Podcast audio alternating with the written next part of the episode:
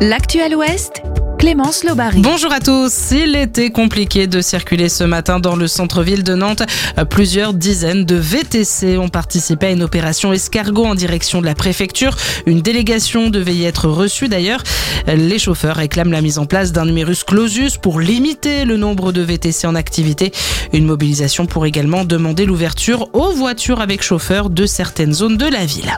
L'agence de l'eau Loire-Bretagne a investi 436 millions d'euros pour des projets en 2023, notamment 117 millions directement pour les collectivités. L'objectif, améliorer la qualité de l'eau ou encore améliorer la gestion de l'eau. L'agence qui lance également les projets pour cette année, il s'agit d'inciter les collectivités impactées par des difficultés d'approvisionnement de se structurer et de sensibiliser les habitants aux économies d'eau. Beaupréau en Mauge veut développer davantage d'énergie renouvelable. La ville du Maine-et-Loire vient donc de lancer le programme Solaire en Anjou.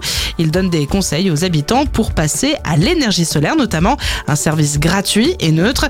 Pour l'instant, Mauge Communauté produit 18% de sa consommation d'énergie via le solaire, l'éolien ou la méthanisation. À vos agendas, le festival de jeux de société, c'est le week-end du 20 et 21 janvier à Cholet. La 14e édition s'installera à la salle d'activité du Val-de-Moine. Au programme, des jeux de plateau, des jeux de cartes et de stratégie. Il y aura également un espace dédié aux enfants. Le festival de jeux de société, c'est du samedi 20 au dimanche 21 janvier à Cholet. Dans le reste de l'actualité, tout va bien se passer. C'est ce qu'assure Agnès Pannier-Runacher.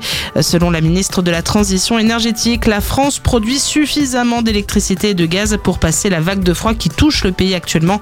Le pic de consommation d'électricité est attendu pour mercredi. Un mot de football et quels adversaires pour Nantes en 16e de finale de la Coupe de France? Le tirage au sort, c'est ce soir à 19h. On termine avec un coup d'œil du côté de la météo. Il devrait faire beau toute la journée dans notre région, mais froid.